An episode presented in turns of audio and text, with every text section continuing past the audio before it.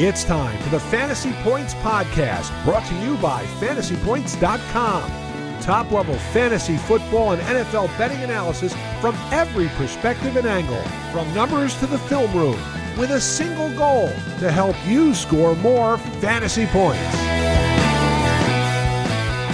Hello, everyone, and welcome into the Take Talk podcast. I'm Steven O'Rourke, and as always, I'm with my co host, Brett Whitefield. And Brett, it's official. I'm scrapping saying the episode number.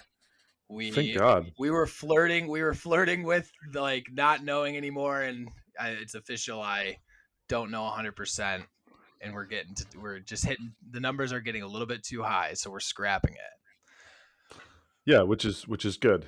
It Right. is. It is. It means we're we're established. It also is a little suspect because like we technically work and we kind of do math for a living, and we can't even count to twenty. But sometimes, Like- sometimes it is just the easiest, like things that can trip you up. I see other podcasts out there, Steve. They're like on episode two seventy seven, I know. episode four twenty one. We can't even count to twenty. We're like, ah, we lost count. Ah, Oh well. listen, listen, like that math brain power is used in other areas throughout the week. That like Yeah, on days on days like today when we're doing this is when I like when I turn that off for a second. that's that's such a good point because they're like on podcast days. Like, I don't know if, if people out there know this, but men have like a quota of how many words they can say in a day before their brains melt. Right. So podcast day, my especially because I usually have meetings after the pod. right. My my word quota is gone by like noon. So when my wife comes home for work and wants to talk my ear off, I'm just silent. Yeah. Just she- She's like, "Oh, podcast day." I was like, "Yeah, sorry." it's like I can take in for I can take in information, but you're not going to get much back from me. Yeah, exactly. So I just give her this stoic look, like I'm just really, really deeply thinking about what she's saying, So uh, which which I am. But So Brett, we've, you know, we just said we've done about 20, 21 podcasts. What if I what if- No, hold on, now we're gonna guess. yeah, I'm, I'm, we're we're in the middle there. I it's either way, we're right around there. But that to say, we're still green. We're we're young, Yeah. right? Now, what would you do if like tomorrow Spotify called us and offered us 20 million dollars for us to launch this podcast on their network? that would be insane, wouldn't it? Yeah, that would be nuts. you'd be like, "This isn't real." How in the world, like, uh, how- like, no, I, I don't think I can do that because I'm, I have no experience in doing that. Like, oh, I'm- not me. I would say, heck yes, oh, I let's mean, ride. you would, but in, I mean, in, in the back of my head, I'd be like, I'd be like, I don't know how we got here, but this is, you know what, we're gonna run with it. Yeah. Well, the funny thing is, is that that similar situation just happened this week with Oh God, I already know what you're gonna say. with Jim Irsay's um, deep, well, deep thought out, non-analytical based coaching search. The Colts decided they're going to hire Jeff Saturday, former center Jeff Saturday, to take on the position take on the position after um, you know Frank Reich was fired after having a uh, he had a great playing career, but his coaching career leaves something to be desired. He has coached 36 football games. And Brett, you're probably saying, "Well, 36 games at least, you know, he, he- that's like two seasons in the NFL. That is two seasons in the NFL, but it's also three seasons in high school. Three seasons coach a son's team or something. three seasons in high school coaching. I think it's like the like somewhere around the mid 100 ranked high, Georgia high school football team. Jeff Saturday coached 36 games as their head coach from 20, 2017 to 2020. He went 2016 20 and 16 as a coach in high school and now he is a coach in the NFL. Because that makes sense, right? That- Steve, that's the best transition you've pulled off yet on the pod. I like you, you're out here. You're here talking about being green. That was that was smooth as butter, brother. when I when I said when I when we were talking about the podcast number and I said established, I was like, this is it. I'm like, I found it.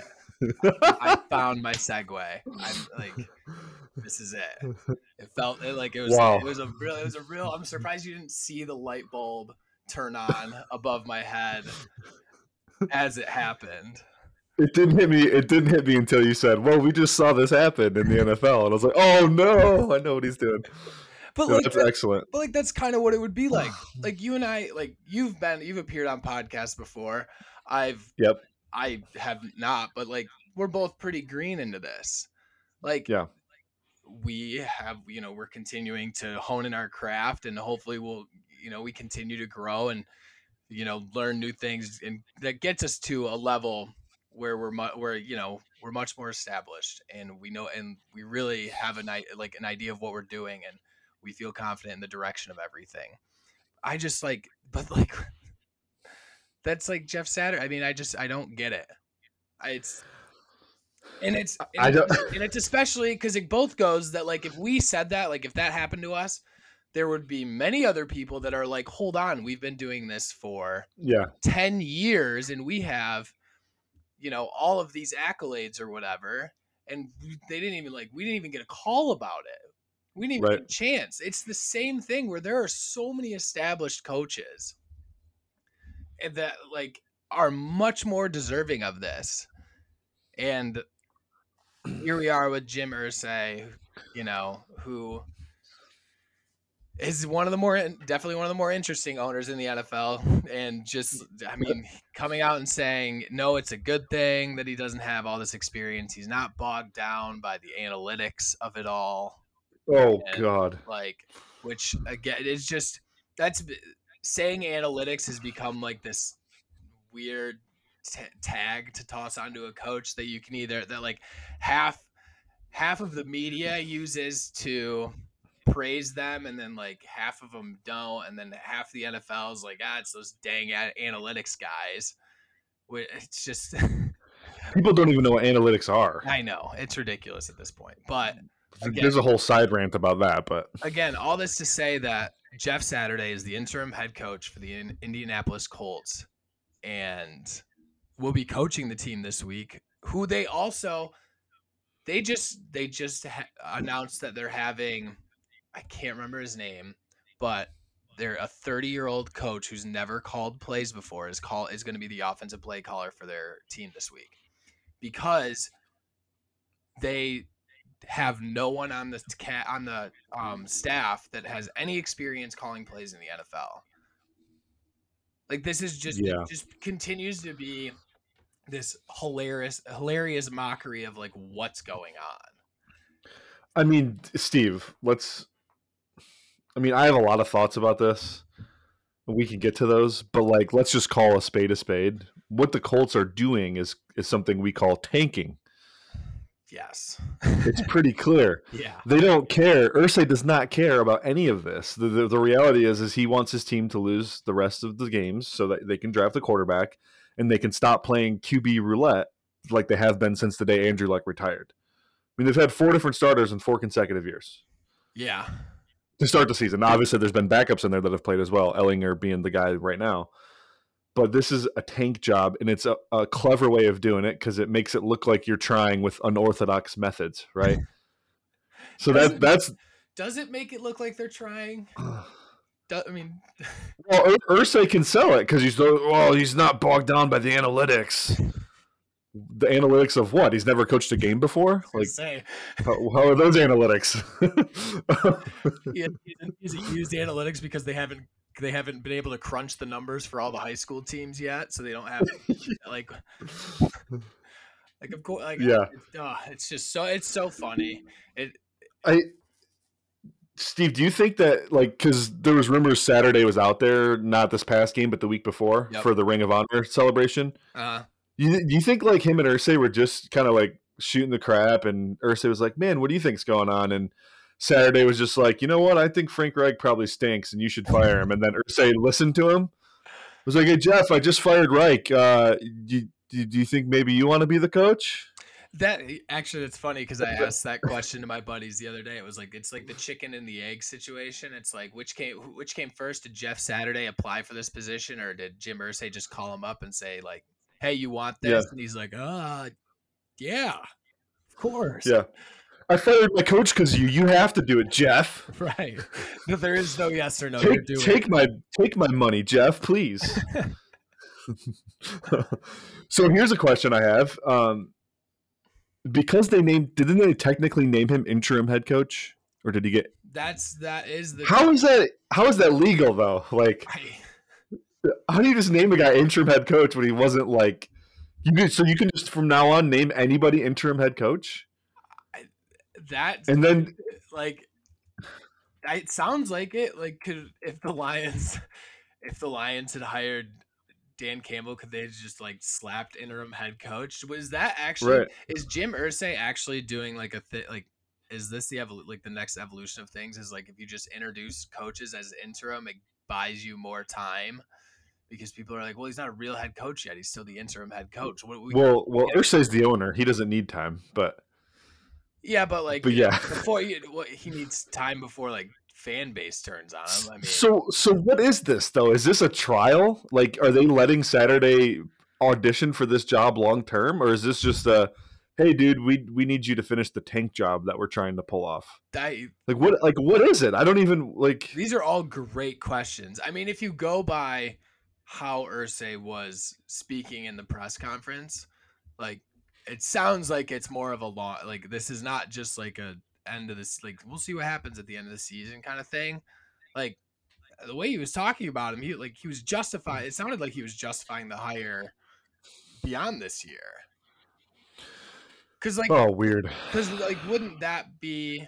I mean, you'd still get flack for it, but like, if that was your plan, I mean, you can't. I'm sure you can't just outright come out and say you're tanking, but like, wouldn't it be like, hey, we have had discussions with Jeff, and you know, we feel like he has a vision for this, but we want to see where he's at at the end of the season and we'll reevaluate then. Like wouldn't like wouldn't you say that then if that was kind of the case?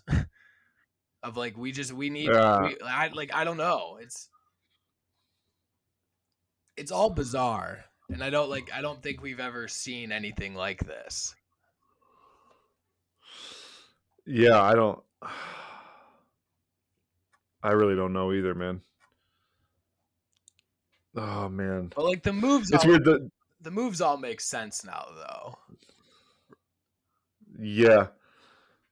Well, uh, the fascinating thing about this to me, Steve, is it sounds like Ball- Chris Ballard is is in the clear, Right. and he and he, they're going to retain him, which is insane. Like, what that tells me is is Reich, or I'm sorry, Ballard was successfully able to to um, convince Irsay that all these QB decisions were were Reich's and Reich's alone. Right. Which Because there's I mean, there's rumors that you know, I mean, not really rumors, but like that's always kind of been the feeling for the most part. Yeah, your head coach probably should pick your quarterback, especially if it's not a draft pick. Like if it's just, hey, we need you to pick, like we need to bring in a quarterback. Who are you comfortable working with? Right. Well, yeah, you probably let your head coach have a lot of say in that. I mean, not Right. probably. It's pretty pretty well known fact. I mean, Yeah. the Wentz one obviously was Reich.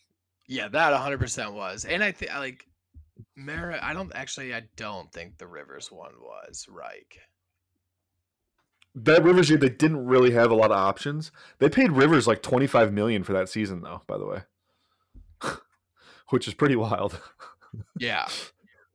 But so Ballard, though, I mean, we've talked about this on the pod, Steve. Like uh, regimes, I say regimes because it's not just head coach, it's not just GM, but the combination of the two together, they typically get two decisions at quarterback before they're put to the hot seat. Right. So to see one get fired and not the other one is strange, especially when they've made like four QB decisions together Right. as as a as a collective. Um, the roster's been pretty good over the years, but they have never been able to get it over the hump. Part of that is QB, of course, but like that offensive line was one of the best in the league two years ago, and now it's like It's- literally terrible. Deteriorating. You you go through Ballard's draft history too. He's made some okay picks. Like obviously Quenton Nelson was a great pick, but like that was a slam dunk. Like yeah. that fell into his lap. He picked the best player in that class at He- six overall. You do that every time. Yeah, he was in like he was a no brainer pick at the time, or at least he was a But- no he was a no brainer prospect of like whether he's gonna you know make uh, produce at the next level. Actually, let's just do that real quick. Let's go through his draft history. 2017 was his first draft. I don't think a single player from that draft class is still on the team. Actually, no, there isn't one. Marlon Mack was the last. He gone. So obviously those didn't work out. Was- 2018, Who was their first round pick that year? Malik Hooker. Yep, he's well, There, uh, Quincy Wilson was a bust as well. Corner from Florida, second round pick. Tarell Basham, third round pick. I don't even think he made it out of camp that year, did he? I he I mean he bounced around up until really like this like this year or last year with Buffalo. Yeah. No, that's a different Basham. A different Basham. Okay. That's Carlos Basham, Boogie Basham. Um, yeah, so that year just not good. The next year they had the, that was the Nelson, Shaq do- oh, Leonard, they Braden do, Smith year. um, They do still have Grover Stewart. Oh, do they really? Oh yeah, he's a he's a monster in the middle this year. He's played really he's played really well this year. I mean, he's got six and a half career sacks in five seasons. It's, a, I mean, it's okay. I mean, he's a It's okay. his at least in the Yeah, last like two years, his claim to fame has been just plugging the run game. Yeah. Next year, Quenton Nelson, uh, Shaq, aka Darius Leonard, Braden Smith were good to start the draft, but then it got bad. They, they had th- four second round picks that year. The other two were used on Kemoko Turay, who is um, no longer with the team, and then Tyquan Lewis, who's like a big end. He's a de- I mean, he's an okay functional player, but he's not special. Yeah. You definitely want more out of a second round pick. Next year, more bad. Rock Ya-Sin gone. Ben Banogu, I think he's still with the team, but he's he's an edge defender and he's got like two career sacks. Parris Campbell, Fin- obviously injuries. finally is seeing the field and producing a little bit. Yeah. Yeah, a little bit. He's still, you know, this is his fourth year and he's he has less than 700 yards receiving in his career. Right. Bobby Okereke, decent player. Khari Willis, decent player. Other than still just not not very no bang for buck though. Um, Pittman the next year was their first not a first round pick, but he was their first pick in the second round. Jonathan Taylor, um, good player obviously. After that, Julian Blackmon pretty good. Eason no longer with the team. Danny Pinter, I don't I don't think he's with the team either, right? I don't think so, no. Yeah. So again, just kind of weird. One thing I do love about Ballard though is he has prioritized like impact positions. I will say that. Every year he's drafting wide receivers, edge defenders, Yes. Um, defensive backs. Like he gets he gets it. And they haven't really been in a position to draft a quarterback because they've been picking too late. Right. So I'll give him a little credit. His draft has been it's been okay. He's had the right ideas. It just ne- hasn't necessarily worked out. And I mean, he's kind of just lived off of really it's all of his claim to fame and all of that is really living off of that 2018 draft. The is that the yeah the Nelson year? The Yep. Nelson, Darius Leonard, Braden Smith. Yeah, and Nyheim Hines is in there too. Like I think Sure. like he kind of lived off of that one or all of his lore of everything was off of that draft. After that, like you said, it's nothing. It's not a draft history that you say like we need to keep this guy around. Yeah. Actually, this is crazy. You guess what draft pick of his has played in the most NFL games? What draft pick of his? Is it Isaiah Rodgers? No. Um, I just I was just like that might honestly might be. he was a seventh round pick in that 2018 class. oh, Zaire Franklin. Yeah. Yeah, that was that He's put- actually that actually was a pretty good pick. He um he's still he's still in there eh, at- line. He's starting this year. Yeah, he's started for a while. And he's he's been a special teams guy for them too. But all this to say is, it, I just find it surprising that they they canned Reich in the middle of the season, and and then they're openly saying Ballard's safe. There's just obviously there must have been some disconnect there with Reich, where Ballard was able to convince Irsay it was all their issues were were Reich and not him, and just give me a new head coach and I'll be good to go. So they picked Jeff Saturday. Makes sense. Yeah, of course, makes total sense. yeah, I just I like it'll be. I mean, at this rate, they'll definitively not probably not win a game the rest of the year, or maybe maybe they'll pull one out. Like that team, like they lost twenty six to three last week to the New England Patriots, and at no point was was Indianapolis like ever really competitive. Their defense played well. Their defense played well, but the offense had there was nothing there. Like they Yeah. they were not producing anything at all. And I don't see that really changing that much because Sam Allen Sam Ehlinger is not. I I mean, un, unfortunately, he's just not an NFL starting quarterback. Yeah, of the remaining games, they basically have three that are I would consider losable. Texans, I mean losable as in they win. Right. uh, Texan Texans to end the season, Raiders this week, um, and then what do they have? The Steelers week twelve. Everything, every other team they play has at least five wins right now, or, and a lot of them are six and two. It They play the Eagles. It would be very fitting for this year and just for everything if if Indianapolis did somehow beat Las Vegas this week. But like I mean again, but think about it. Like they have a play caller who's never called plays in the NFL before. And before this or like before getting promoted to offensive play caller, I'm pretty sure was just a special teams coach. Really? I mean, he's 30 years old. He can't have that much experience.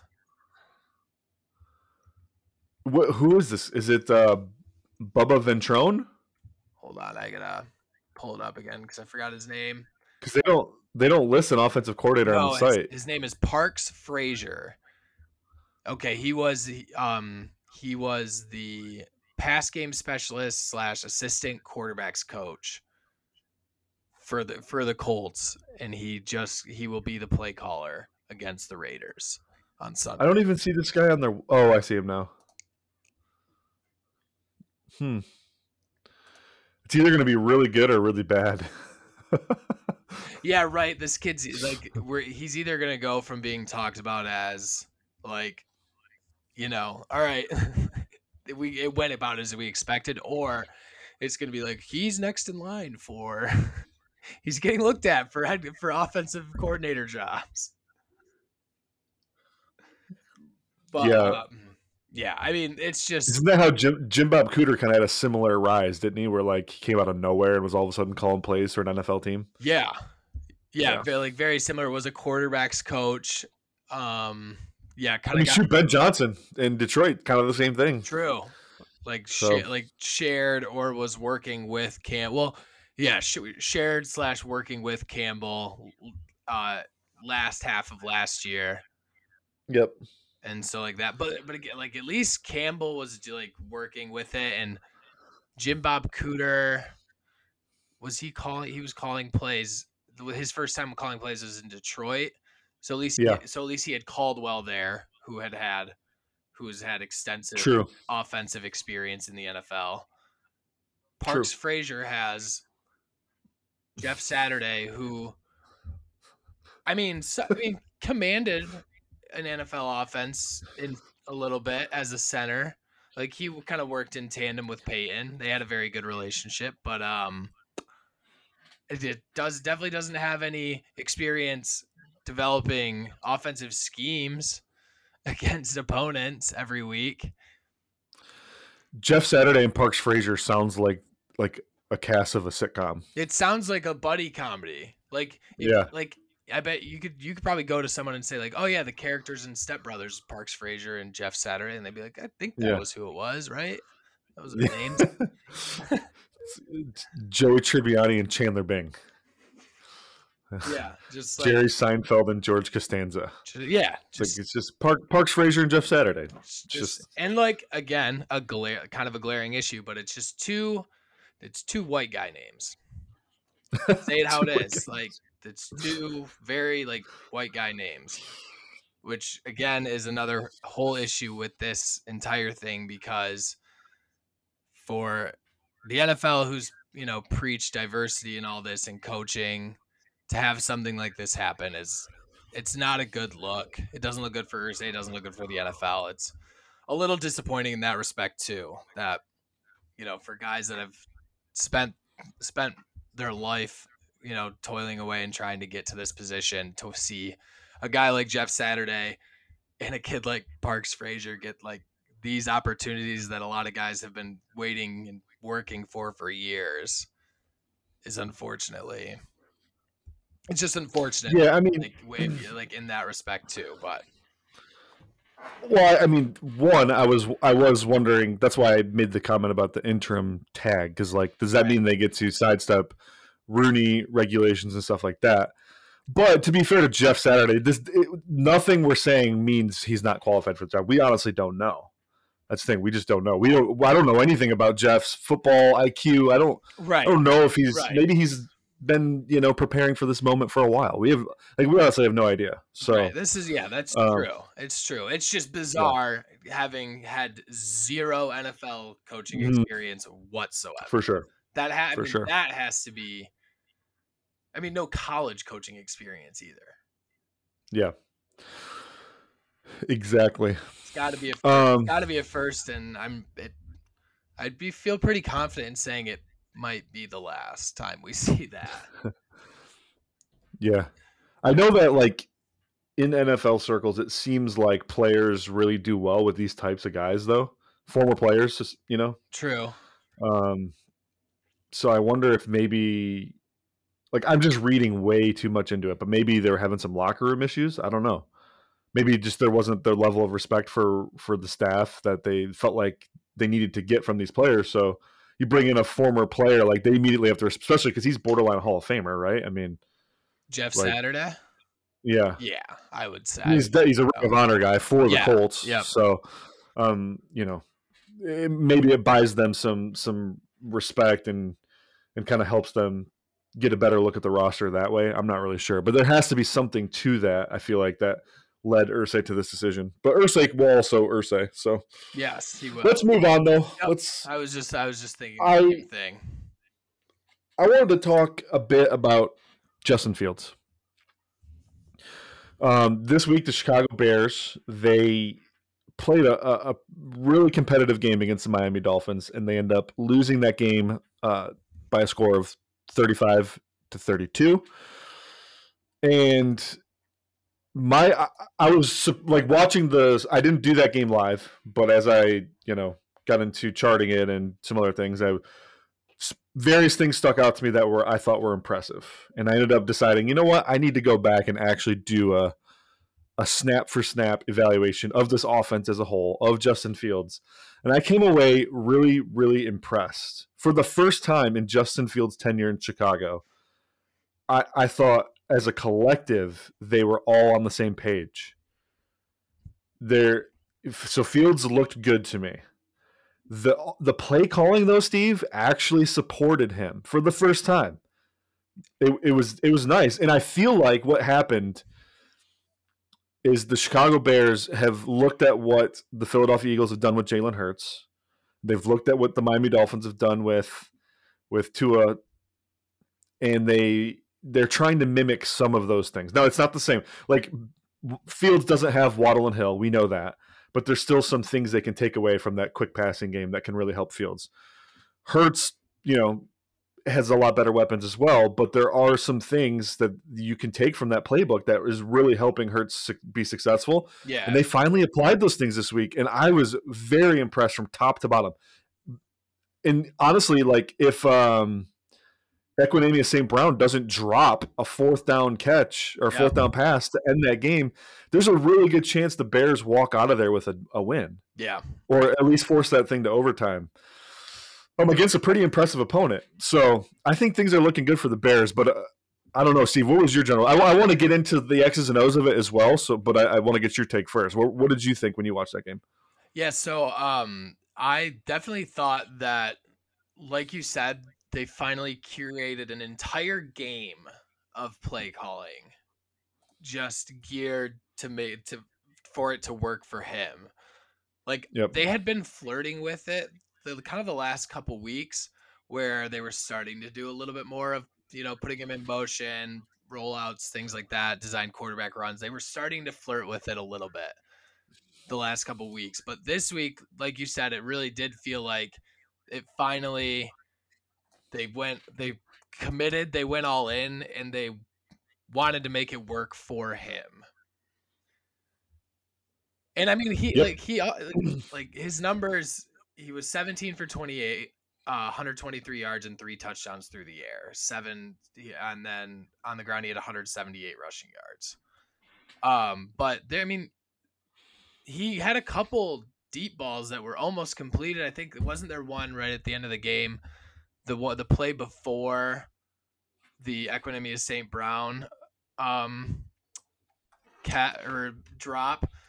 Wasn't there a deep ball to Claypool that you could argue was could have been called pass interference?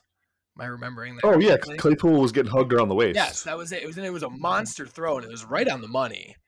And It was it was a little underthrown to be fair, but and that's what that's why Claypool got drugged down actually because he had to turn around all the way to catch it. right.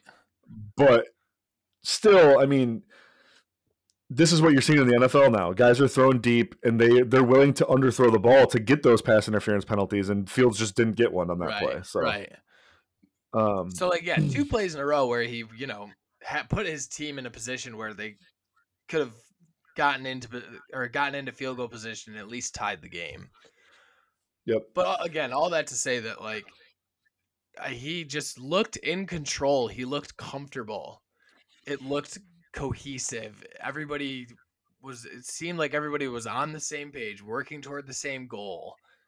And it was it was Yeah. exciting because this is what this is the explosiveness that everybody has been kind of waiting for and like we've seen like small peaks of here and there with him like it finally all came together for a game where he can be a game breaker and it, it like his legs are an extremely useful asset he is such a powerful runner he looks so And- fluid when he runs for his size, he's he's Yeah. insanely fluid and he i and fast, he- freaking fast. I think I think he finished with like three of the top five um like recorded speeds uh by next gen stats this week. wow. Like that's crazy for a quarterback. Like I, on one of his long runs, like his ability to turn the corner on guys when you think like when it and just kind of destroy an angle like is incredible. Yep.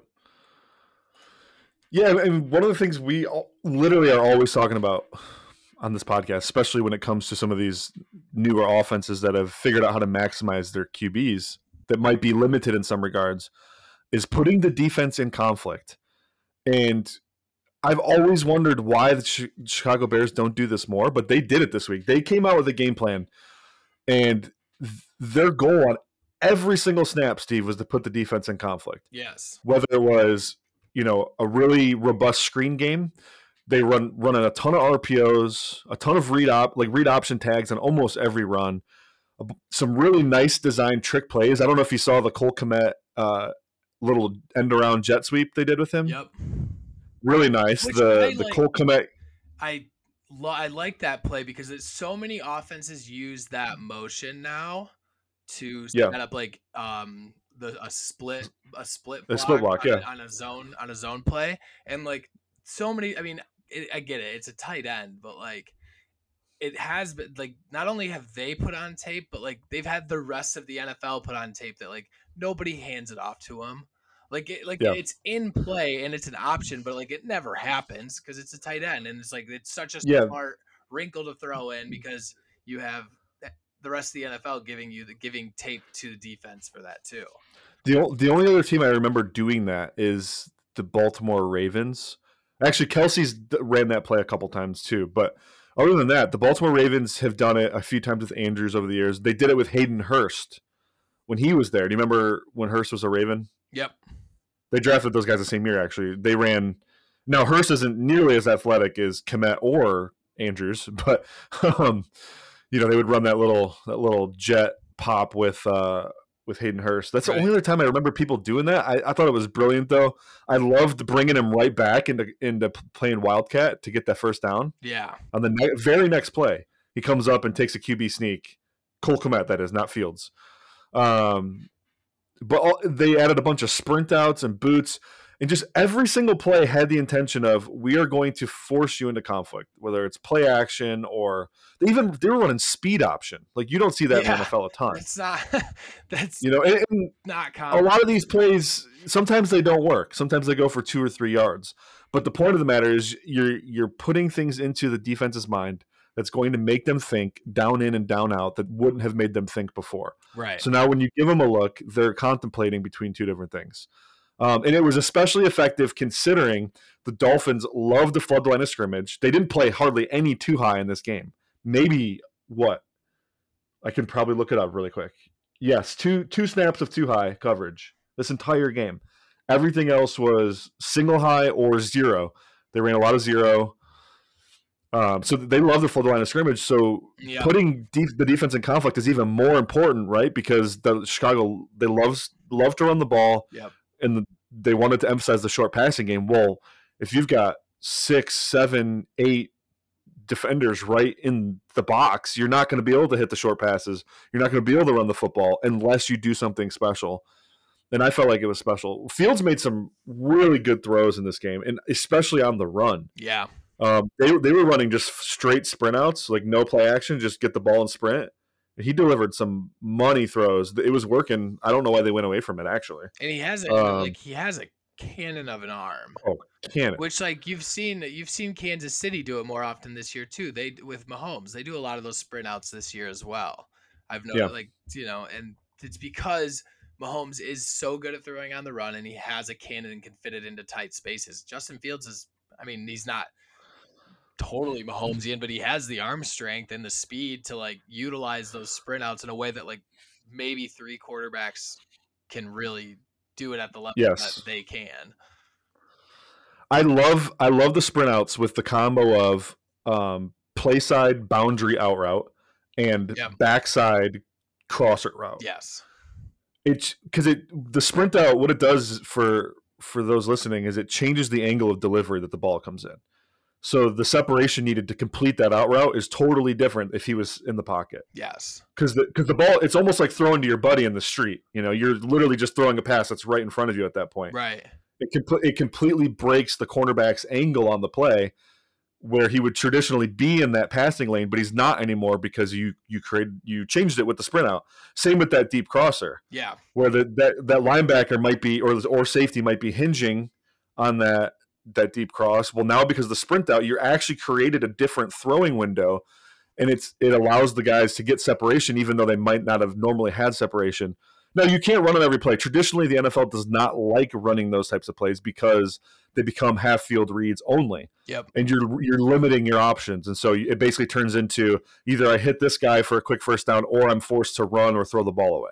Yeah. So that's why you don't see a lot of teams running. But when you have freaks like Patrick Mahomes, Josh Allen, and Justin Fields, it's that's a great play to run. I've seen the Eagles do it with Hurts this year as well. Very effective.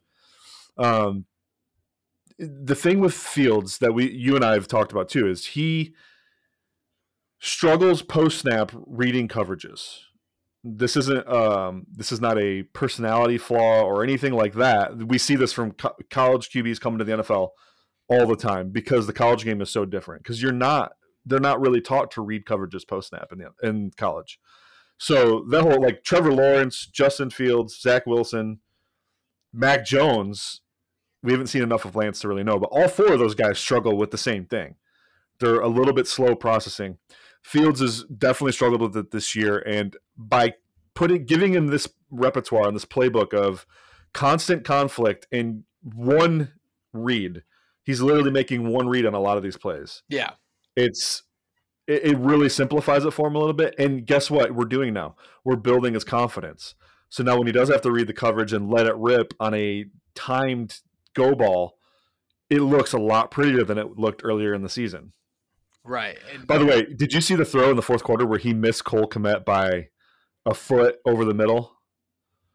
I, mean, It- Kmet was like in triple, like he was guys draped all over him, and Fields almost he almost fit the ball in perfectly. It would have been a massive play in that game, but um, Fields wasn't attempting that throw though early in the year. He No. didn't have the confidence, and now he's just letting it rip. Like he he's starting to feel it. And Um, like also like you said, I it's it's the early like if you look at their first let's see, four, five, six, seven, eight, nine, ten. Their first ten throws with uh Mm. Fields, you have two hitches, five screens, two go routes, and Yep.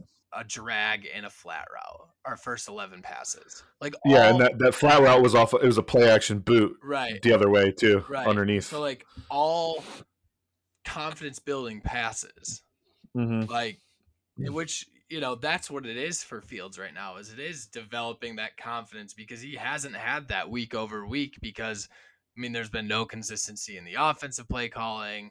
Last year was a mm-hmm. mess. Like they're finally understanding that we need like we need to get to a point of like just continuing to just get him comfortable with completing passes and then we can build on top of that. We can start to you know do more difficult concepts or at least like more co- more complicated route trees things like that by just starting with the hitches the go routes the screens the oh, easy for sure. the e like and not necess- not that go routes are necessarily easy to throw but like i mean for a guy like him and arm with arm strength like that like a go route is a comfortable throw for him Yep.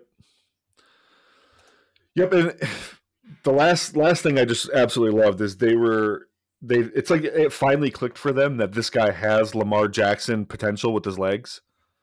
But he's a guess what, Steve? He's a better passer than Lamar Jackson. So and we we've seen what Lamar Jackson can do. Imagine what Fields can do if they get the play calling right. But man, just a lot of their their play designs this week, they had a bunch of designed QB runs Yeah. that were inverted concepts. So the run blocking was for him. right It wasn't for the running back. The running back is part of the read still, but he might have a one man blocking scheme for him out on the edge where Fields, you know, is getting basically the the bulk of the the blockers for him.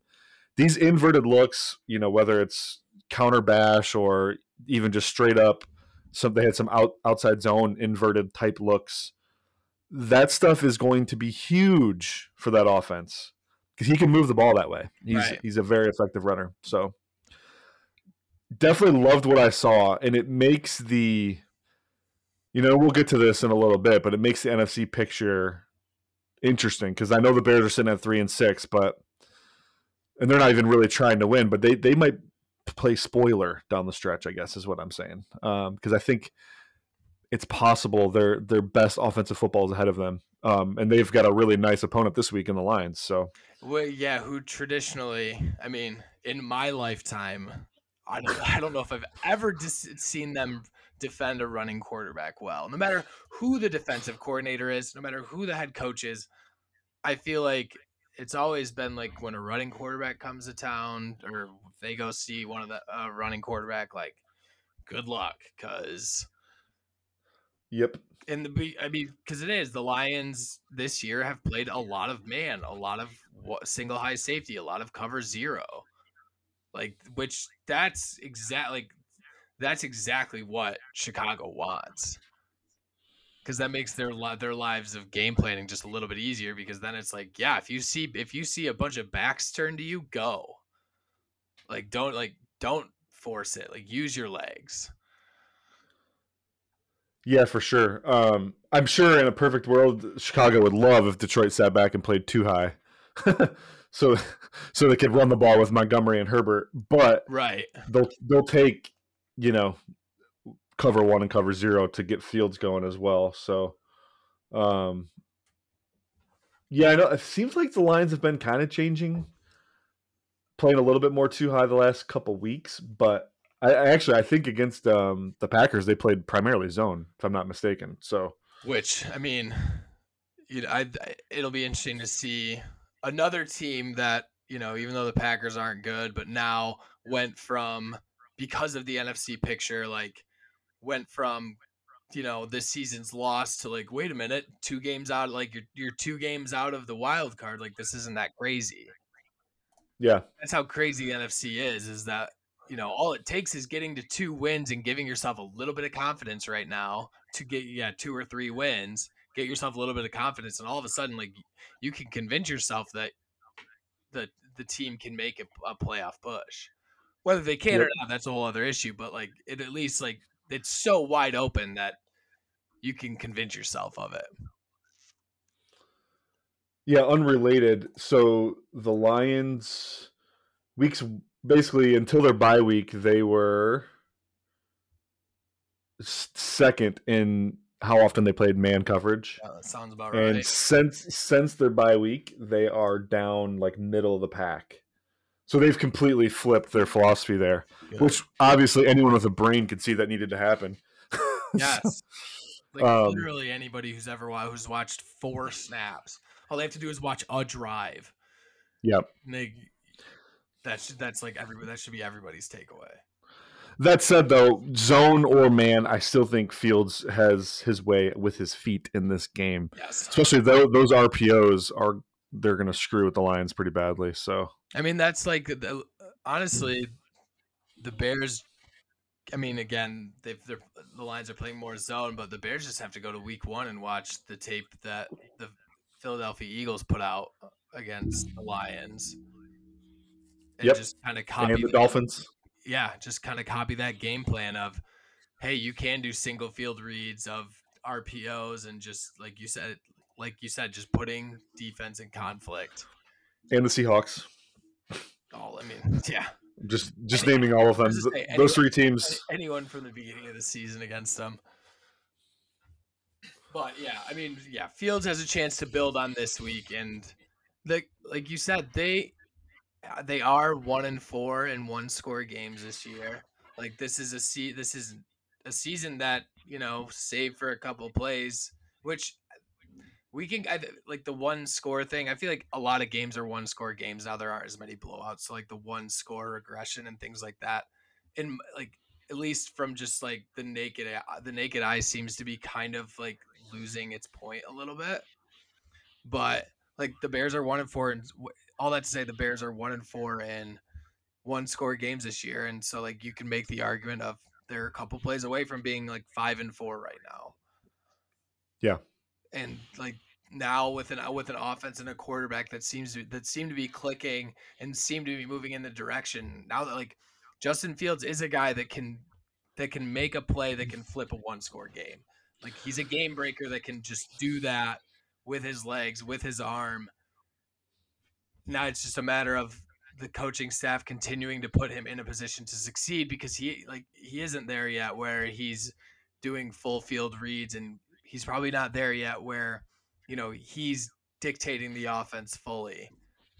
Like it starts with the Yeah. coaching staff, and that's like I I think he can get there, but it's year two, and he's with an he's with his second offensive coordinator. Like he, it, it's going to take some time to get to that point, but his coaching staff showed signs that they like they had been showing signs that they were getting it, and it felt like this was the game where it all clicked, and they fully realized what they have in Justin Fields and how to utilize someone who is a, a very like a very special talent in the NFL, a guy that stands out like amongst all the world class athletes that are out there.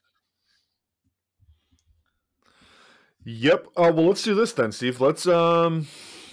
So before we we get off here, I wanted to talk. We're like halfway through the season officially. Yep. I want to talk a little bit about the playoff picture, and specifically, Steve. I don't want to spend a lot of time talking Bills, Chiefs, Eagles, Vikings. We spent a lot of time on the pod already talking about them And we the yeah, past few weeks. Even Titans and Ravens, we spent a good amount of time. But let's talk about those teams that they're in the mix. Let's talk about who we think is going to probably make the playoffs for sure. Whose season is over as well. We can get into that a little Yes. bit too. Um, the NFC is interesting because there are see one, two, three, four, five three win teams. And so it feels like it's easy to say, hey, the Arizona Cardinals season is over, the Bears season is over. But if you say that about them, then that means you have to say that about the Rams and the Saints and the Packers. And it's like, huh, are we willing to go that far? again, they're like the wild card the the seven seed wild card in the NFC is the 49ers at four and four. Like Yep. even Carolina like Carolina and the and Detroit at two wins. Both of them have two wins. Like not fully out of it. Like they still like they're Yeah. still only two two and a half games out. That's kind of that's kind of wild. Like it's crazy. I, like and like this season in the NFC, like, the AFC has you- you're starting to see like the water and the oil settle in the glass. It's starting to fully separate. You can see the line of division between like the two tiers.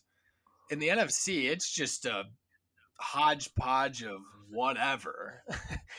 after Yeah. like after the top, the like upper elite teams, it's just like a it's just a mishmash of middling teams that all have a chance to uh all have a chance to still be in it and still get in. Yeah, what, man, it, it really is crazy because if I told you the Buccaneers at four and five were leading that division, that'd be wild. Like no one would believe that. Right. Like Tom Brady is in the playoffs as of right now. Which as rough as a season as they've had. which like if you haven't watched games, you're like, yeah, of course. If you have paid attention, it's like how? Right. The Bucs, I mean, the, Bucs have been an absolute mess this year. The crazy thing though is Steve is like say the Falcons go on a tear and, and end up taking command of that division. That still doesn't eliminate the Buccaneers from contention because the seven seed is in a bad spot right now with the 49ers at four and four. Like they're they're still competitive. Right. Like that seven seed could l- literally go to anybody at this point. and it's crazy how that seven seed, the difference in um draft pick draft position as well could be like huge for a team True. that like you know if they make the playoffs at you know whatever eight nine wins you know they lose three potentially like three to four um spots in the draft Yeah. They could lose I think they could lose actually more than that, right? yeah i mean potentially because the afc like the afc they're i mean granted they're no they're seven seeds at five and three so like the afc after that you have two other teams at, at five wins the patriots and the cincinnati bengals both at five and four are the eight and nine seed on the bubble after that you you drop to a bunch of three two and one win teams Yeah. and, mo- Um, and most of those three three two and one win teams out of the out of like the group that's in there you've got texans with one win steelers raiders with two wins jaguars broncos browns colts with three wins the browns are really the only one out of that group it pains me to say because i wanted the jaguar i wanted the jaguars to deliver something but the Browns are really the only team in the group that I would say has the potential to even leap up into that to get leap up out of that tier and potentially into like the playoff conversation. All right, let's do this. this could make for good dialogue. Yes. Pick a team in the NFC right now that you have to make a case to make the playoffs that's not currently in the playoff picture and tell me why. And I'll play devil's advocate. Boy. That's the So you have the Falcons at four and five, you have the Commanders at four and five, then you have the Rams at three and five, then you have the Saints, Packers, Cardinals, Bears all at three and six. And then I think it's safe to say we're probably out on the Lions and Panthers. But Um I would like if I were gonna make the case for a team. The easy I mean the easiest case in my opinion to make is the Falcons, and that's partly just because of like who they get to play down the stretch. ooh, and the, having the right. having the division that they have, like literally, like, uh, there's not a team in this eight to fifth to sixteen that like I do feel like they're all right. all, all so bad. I, I so I disagree. I so this is fun. So stake your claim. Stake your claim on the Falcons. Why? Why the Falcons? Because they're just because their schedule. I don't know. Yeah, I, honestly, like yes, that's purely what I'm going that like, like basing that off of. It's just like Okay, what is their schedule? Do you got it up? that's what I'm gonna pull up right now. Just because I'm going like they have their division is garbage, so they go. So they have a bye week this week. Am I right?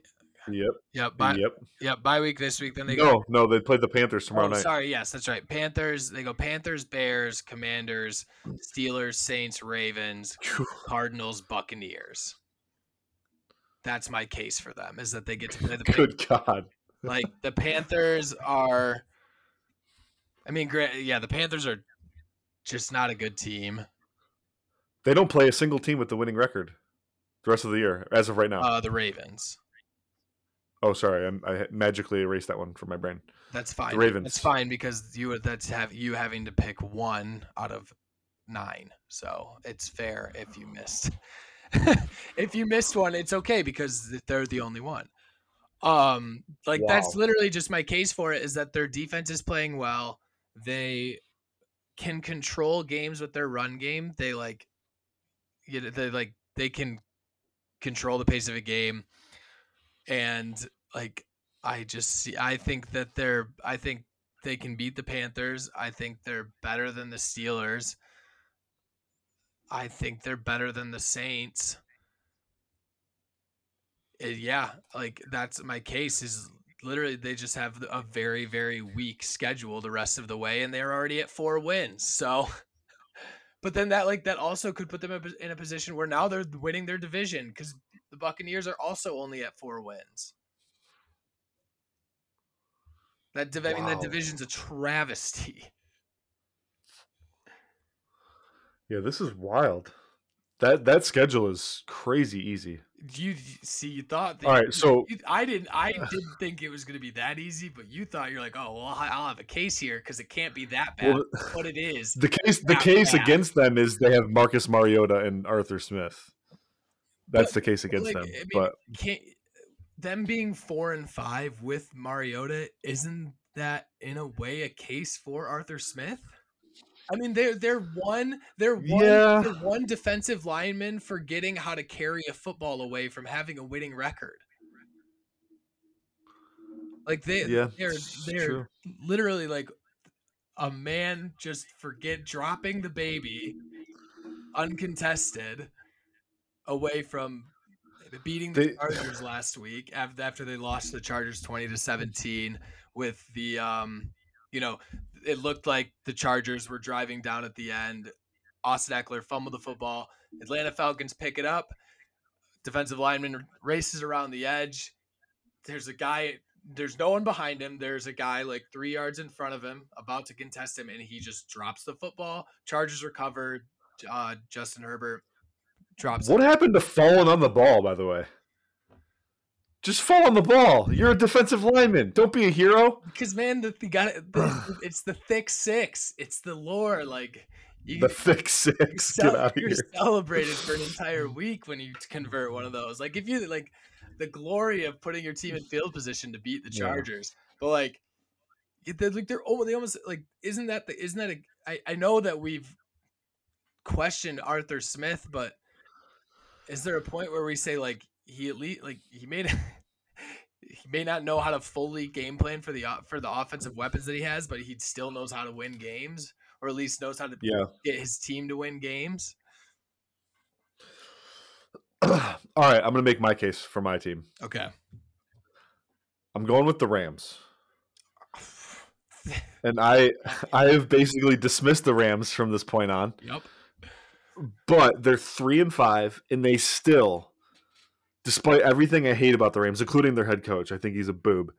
Um, but despite all that, they still have the best offensive player in the game in Cooper Kupp, and the best defensive player in the game in Aaron Donald. If anybody can right the ship, it's got to be a team with that kind of talent. Has to be. No, listen, I, I think it's like maybe a long shot for for all these teams we're talking about right now.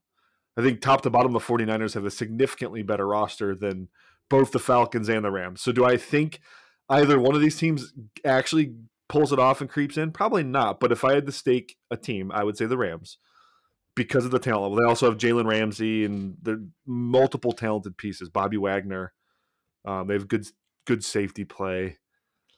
I just think that talent wins in the NFL, and they have a lot of talent, despite you know how crappy they've started. Their schedule is easy, and it's also hard. So this week they get the Cardinals, then they get the Saints, but then they have to play the Chiefs. That's probably a loss. But then they, you know, they get the Seahawks twice, which the Seahawks are pretty good. I those are tough games, but they still get the Raiders, the Packers, the Broncos. So they have like four-ish, five-ish easy games left, and then a couple, a handful of hard ones. But if they just win win the ones they're supposed to, Steve, they should be in the mix, right? They win those five easy ones and then pull off maybe one of the the home game against the Seahawks, that that puts them at uh, nine wins in the season. They'll be in the mix at the end if they pull off nine wins. Yes, they will. Not so honestly, nine wins probably puts a team in the seventh spot this year. If I had to guess, yeah. So I mean, do I? I definitely don't want them to do this because I want the Lions' second first round pick to be as high as possible. But I think if there's a team in the NFC not currently in, I'm going with the Rams just purely based on talent. Also, I think Stafford is a better QB than Jimmy Garoppolo. I think Stafford is a better QB than Marcus Mariota. Um, so I, I'm just I'm siding with talent here. But okay. yeah, what do you what do you think of the Rams? Um, I don't think I like they were one of the teams that I was like absolutely not because of course. Uh, let me add. I'm going to give you. I'm going to give you stats for two players, and you tell me which player you'd rather have as your quarterback. Oh.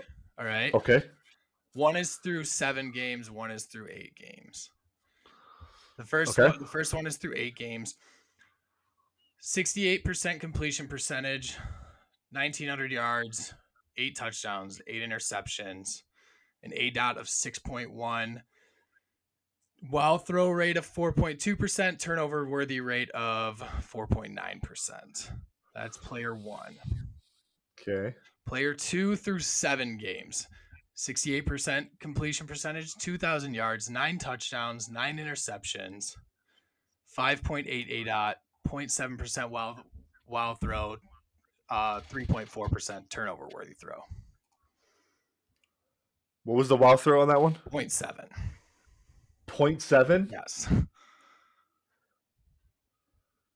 0.7? Yes. And he's played seven games, you said? Yes. Okay, so the first one's Matt Stafford. Yep. The second one, seven. Who's played seven games? Point seven? Yeah. Wait, are you sure? Point seven on wild throw rate. I mean, unless our unless our data that we produce is horrifically wrong, which I can stand by the wow the wow the wow rate and turnover worthy rate because we're like you're the one that goes through and verifies those like explicitly 0.7 percent. Only thing, only one I can think of is Matt Ryan, but yeah, but aren't those stats uh, eerily similar for two players, other than the wild throw rate? Wow, wow, um, yeah, the, they, they are wild throw rate like pretty similar. One man is expected to lead their team to the playoffs. The other just got benched for a sixth round rookie. Now, granted, there. So we talked about the circumstances in Indianapolis, but still, he got hurt, but he got benched for the rest of the year. Uh, that like that, I Matthew Stafford is having a not, My... a not great year. Van, the only the only reason I have any belief whatsoever that LA can make it because I don't really think I think that offense is so sluggish. They have no run game. They have they've up until this point had no deep passing game. They've had one truly reliable or one two truly reliable receivers. Uh, their defense can their defense can hold all day, but like that offense is just so one dimensional, and it's it, it lost the spark of the deep throw that it had last year to where now, like drives are just so sluggish. Like they they have no pop. They're so, like it's so easy. To, no urgency either. Yeah, it's just so easy for them to falter on a drive because they're not picking up chunk yardages. They're just kind of pick, they're just picking away at it six, seven yards at a time. Like that, that's great and like cool long drives that kill clock, but it also leaves you susceptible to you can get two first downs, but you're still punting. Like the only reason I think they might have a chance is that Van Jefferson is back and he's starting to ramp up into more snaps and he at least offers that team a little bit of speed that they haven't had at all this year. And i'm hoping that maybe he can open up the offense uh, just a hair. All right i got two bone bones to pick with you one i'm going to be super petty and, and produce provide a minor correction to what you said okay go you said a sixth round rookie sam Ehlinger. Ehlinger's not a oh, rookie oh he's not a rookie that's right six round draft pick though yeah. So I'm I'm petty. Yeah. yeah. not a rookie. You're right. He's second year. Right. Yeah, he so Matt Ryan got benched for a, a, vet who could be a stud. You don't know. a vet. he, didn't throw, he didn't throw an NFL pass before this year. I don't think. Just I told you I was being petty. Oh, you're right. Though. Told you I was being petty. Right. He's not a. Right. You're right. You're right. You're right. Secondly, um, Matt Ryan, you produced a lot of raw stats for me. Matt Ryan, yeah, he's got comparable stats to Stafford, but he's also dropped back to throw way more times per game.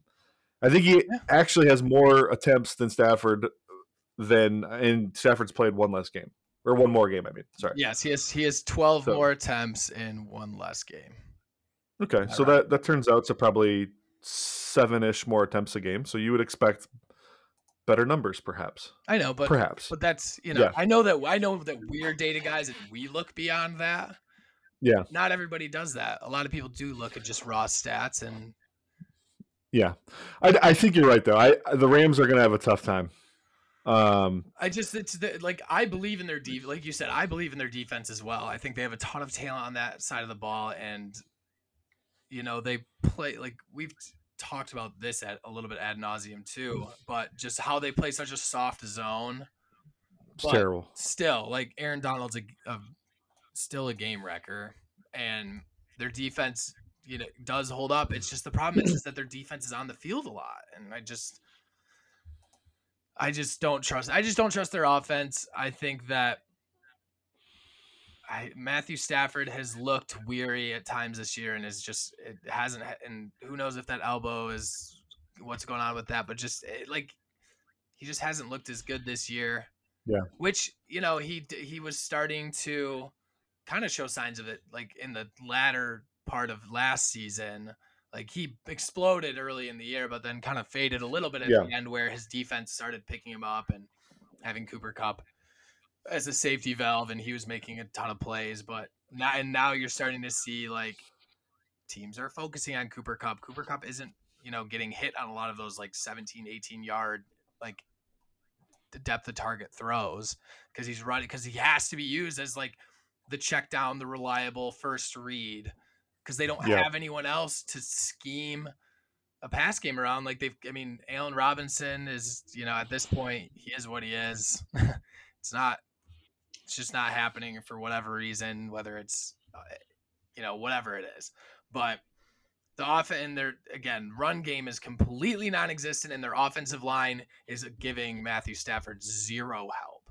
And that's again, and that's another the one of the big things is that Stafford just doesn't have the time to to throw, and he's just getting beat. He's just getting beat up, and this it feels like a like it feels like the Stafford years from um during the Patricia era in Detroit, True. where he was just getting beat up so much that like eventually, with how long he's played, with how many hits he's taken, he's like it, it feels like we're one or two games away from starting to see maybe some like tic tac injuries pop up with him.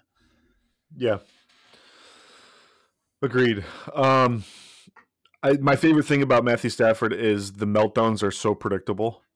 Like you'd be watching a game, you're just like, oh, there's a there's an impending Stafford meltdown you're right like, now. You're like, here comes, and the, here just, comes the pick six. And uh, yeah, pick six or just untimely three and out. Right. You know, like fi- defense makes a stand, got to get points, and he literally like three balls into the dirt, punt. You know, it's like, oh right. oh my gosh, right.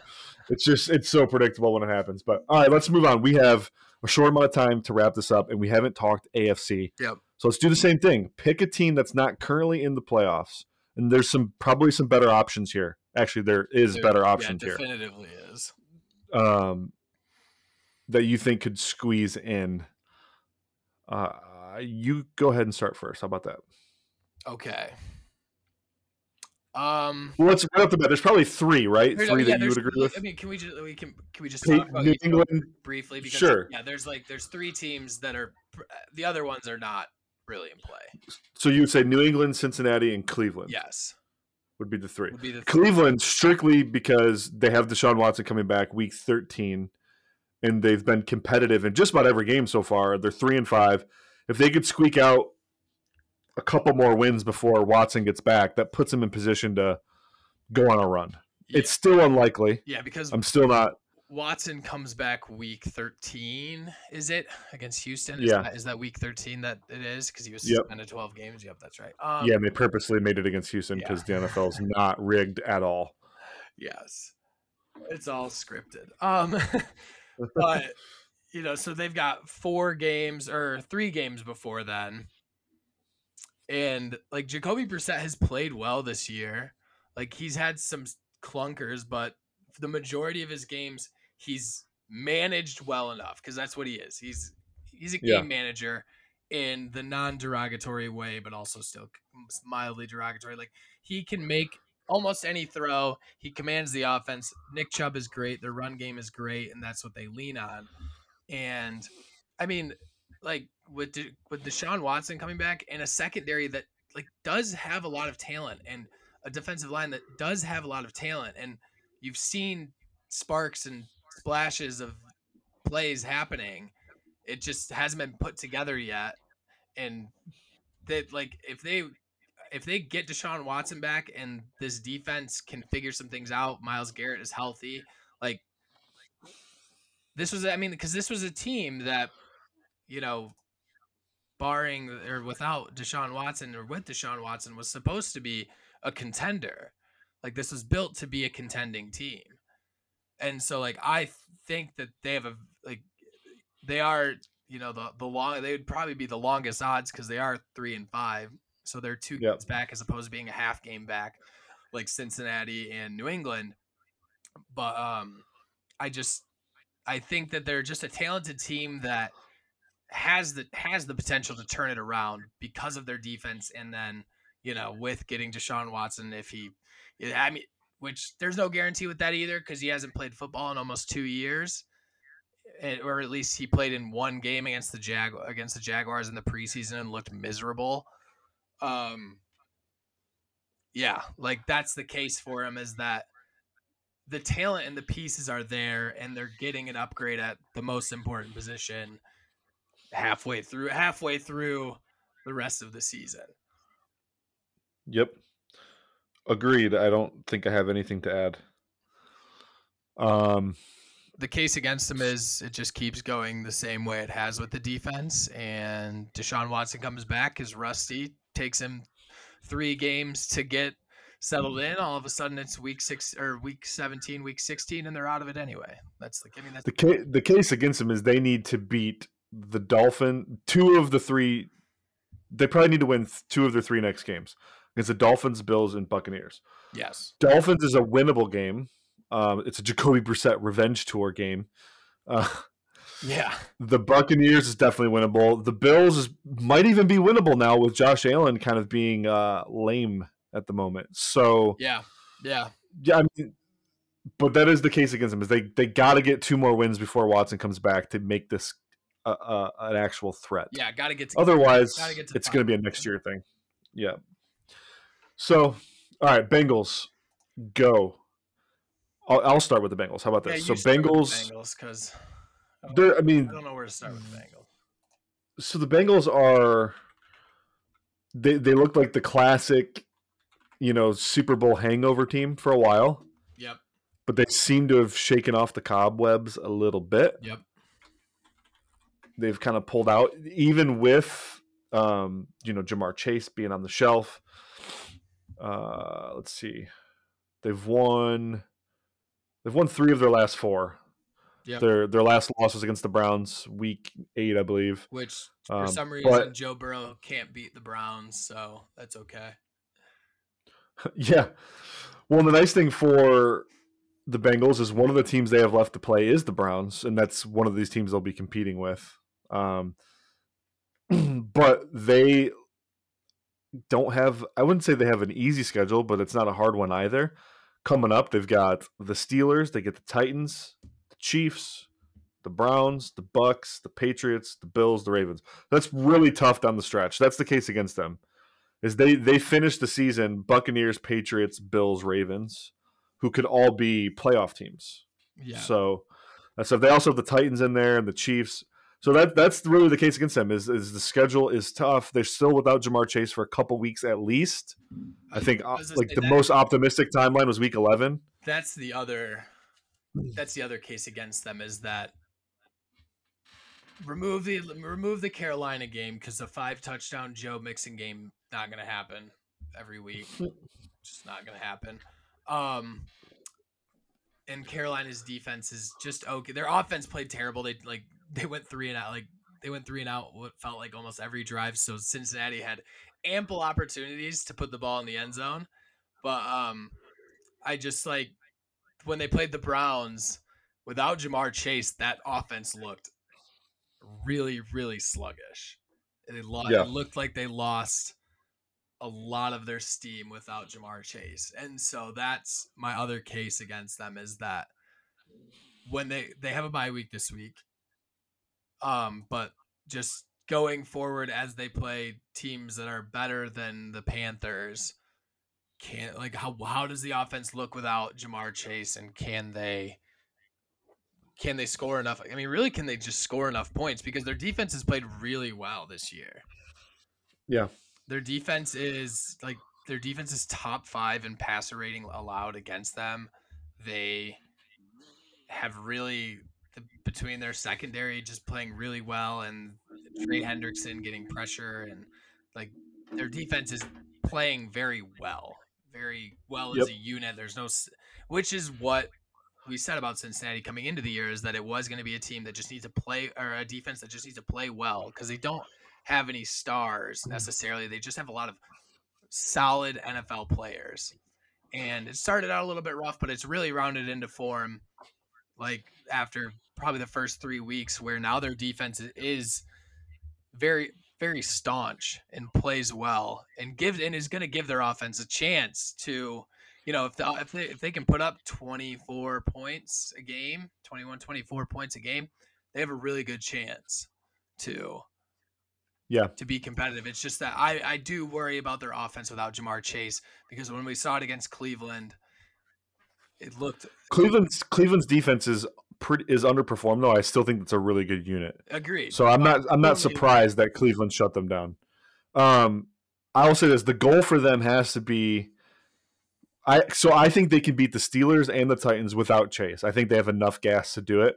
yes The Chiefs, the Chiefs, Week 13 has got to be the realistic target to get Chase back on the field. If they get Chase back on the field for that game, that changes the math a little bit. Assuming they beat the Steelers and the Titans. yeah because Uh, but that's that's got to be the goal because it gets tough from there. They need him back for the, that game, and then the Browns the week after that. But if they can string together some wins here, they've got a chance to go on a little streak.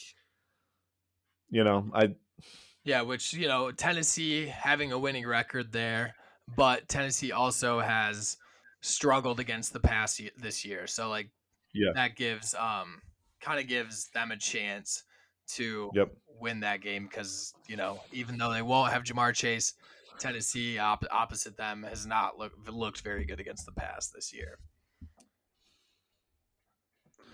yep. And Um, last one is the Patriots. yeah, and I don't I don't really think they have a chance to be honest. They have a good record and a good head coach. They have a pretty good defense, but I just don't see the offense having enough gas. I could talk. to do it. I could talk about the Patriots' defense forever. I love their defense so much. It's so much fun. They have so many good players and guys that just like always step up. It's just it's so much fun to watch. Their offense is. ta- I like. I just don't believe in what their offense is doing, and like Mac Jones has looked lost ever since he's come back, and so like that's really the case against them is that I don't think Mac Jones can lead them to the playoffs. Yep. Um, six of the remaining games are against teams with winning records as well. Brutal. Some of which are, I would say, are have been pretty dominant this year, Yeah. including obviously the Bills twice. They get the Bills twice. They also have to play the the Bengals and the Dolphins and the Jets. Um, the crazy thing about the Patriots though is they kind of control their own destiny because they have so many division games left. What is that? They have Four. Bills twice, Dolphins, Jets. Yeah, four division games left. If they won all four of those games, they'd probably be in first place, correct? Yeah, probably. I guess not technically Well, would- speaking. the it, would, it would come down to like overall record, but their division record would give them any sort of Yeah, any- tiebreaker. tiebreaker. Yeah. So yeah, they in a way they control their own destiny, but I, I think the sledding is tough. They also have the Vikings in there who are Jeez. seven, six and one. A murderer's row of finishing the season. Um, Yeah. My goodness. Good luck. Good luck. It'll be fun because I think like Yeah. Belichick and that, like I said, I love that defense. I think that they have so many guys that can be utilized so many different ways. It'll be fun to watch Belichick scheme against a lot of these like more explosive offenses. Yep. Um, but yeah, I I kind of think that uh, of those three teams we talked about, the the Bengals are probably the realistic one to get back in the playoff mix, and Yeah. that'd be to leap, leapfrog the Chargers. I still think the Chargers fall off at some point, although they keep winning Injuries games. are yeah, so- injuries are stacking up, but 10 years of one win regression is starting to go their way a little bit. yes, yes, Or one sorry, one score game regression. yep. Um, let's see. Anything else, Steve? I know I have a heart out here in a few minutes, but I was gonna say any final thoughts? no, I think we covered it all. I think we should get, We're getting more efficient. yeah. We are. We are. We are. We definitely are.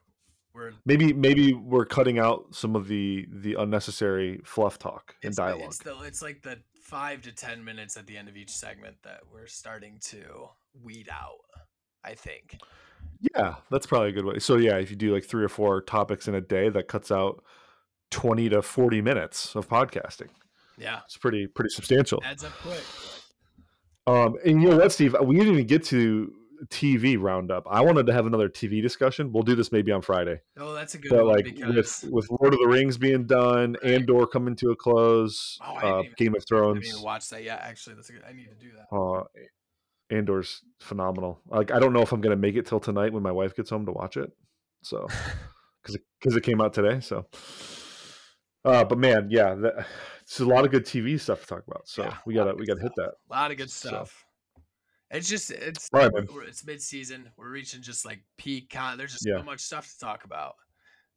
There is, there is, and at the same time, there's not because it's it's true. it's been a weird year. But no, but yeah, we'll uh we'll get back with you guys on Friday for guests Friday.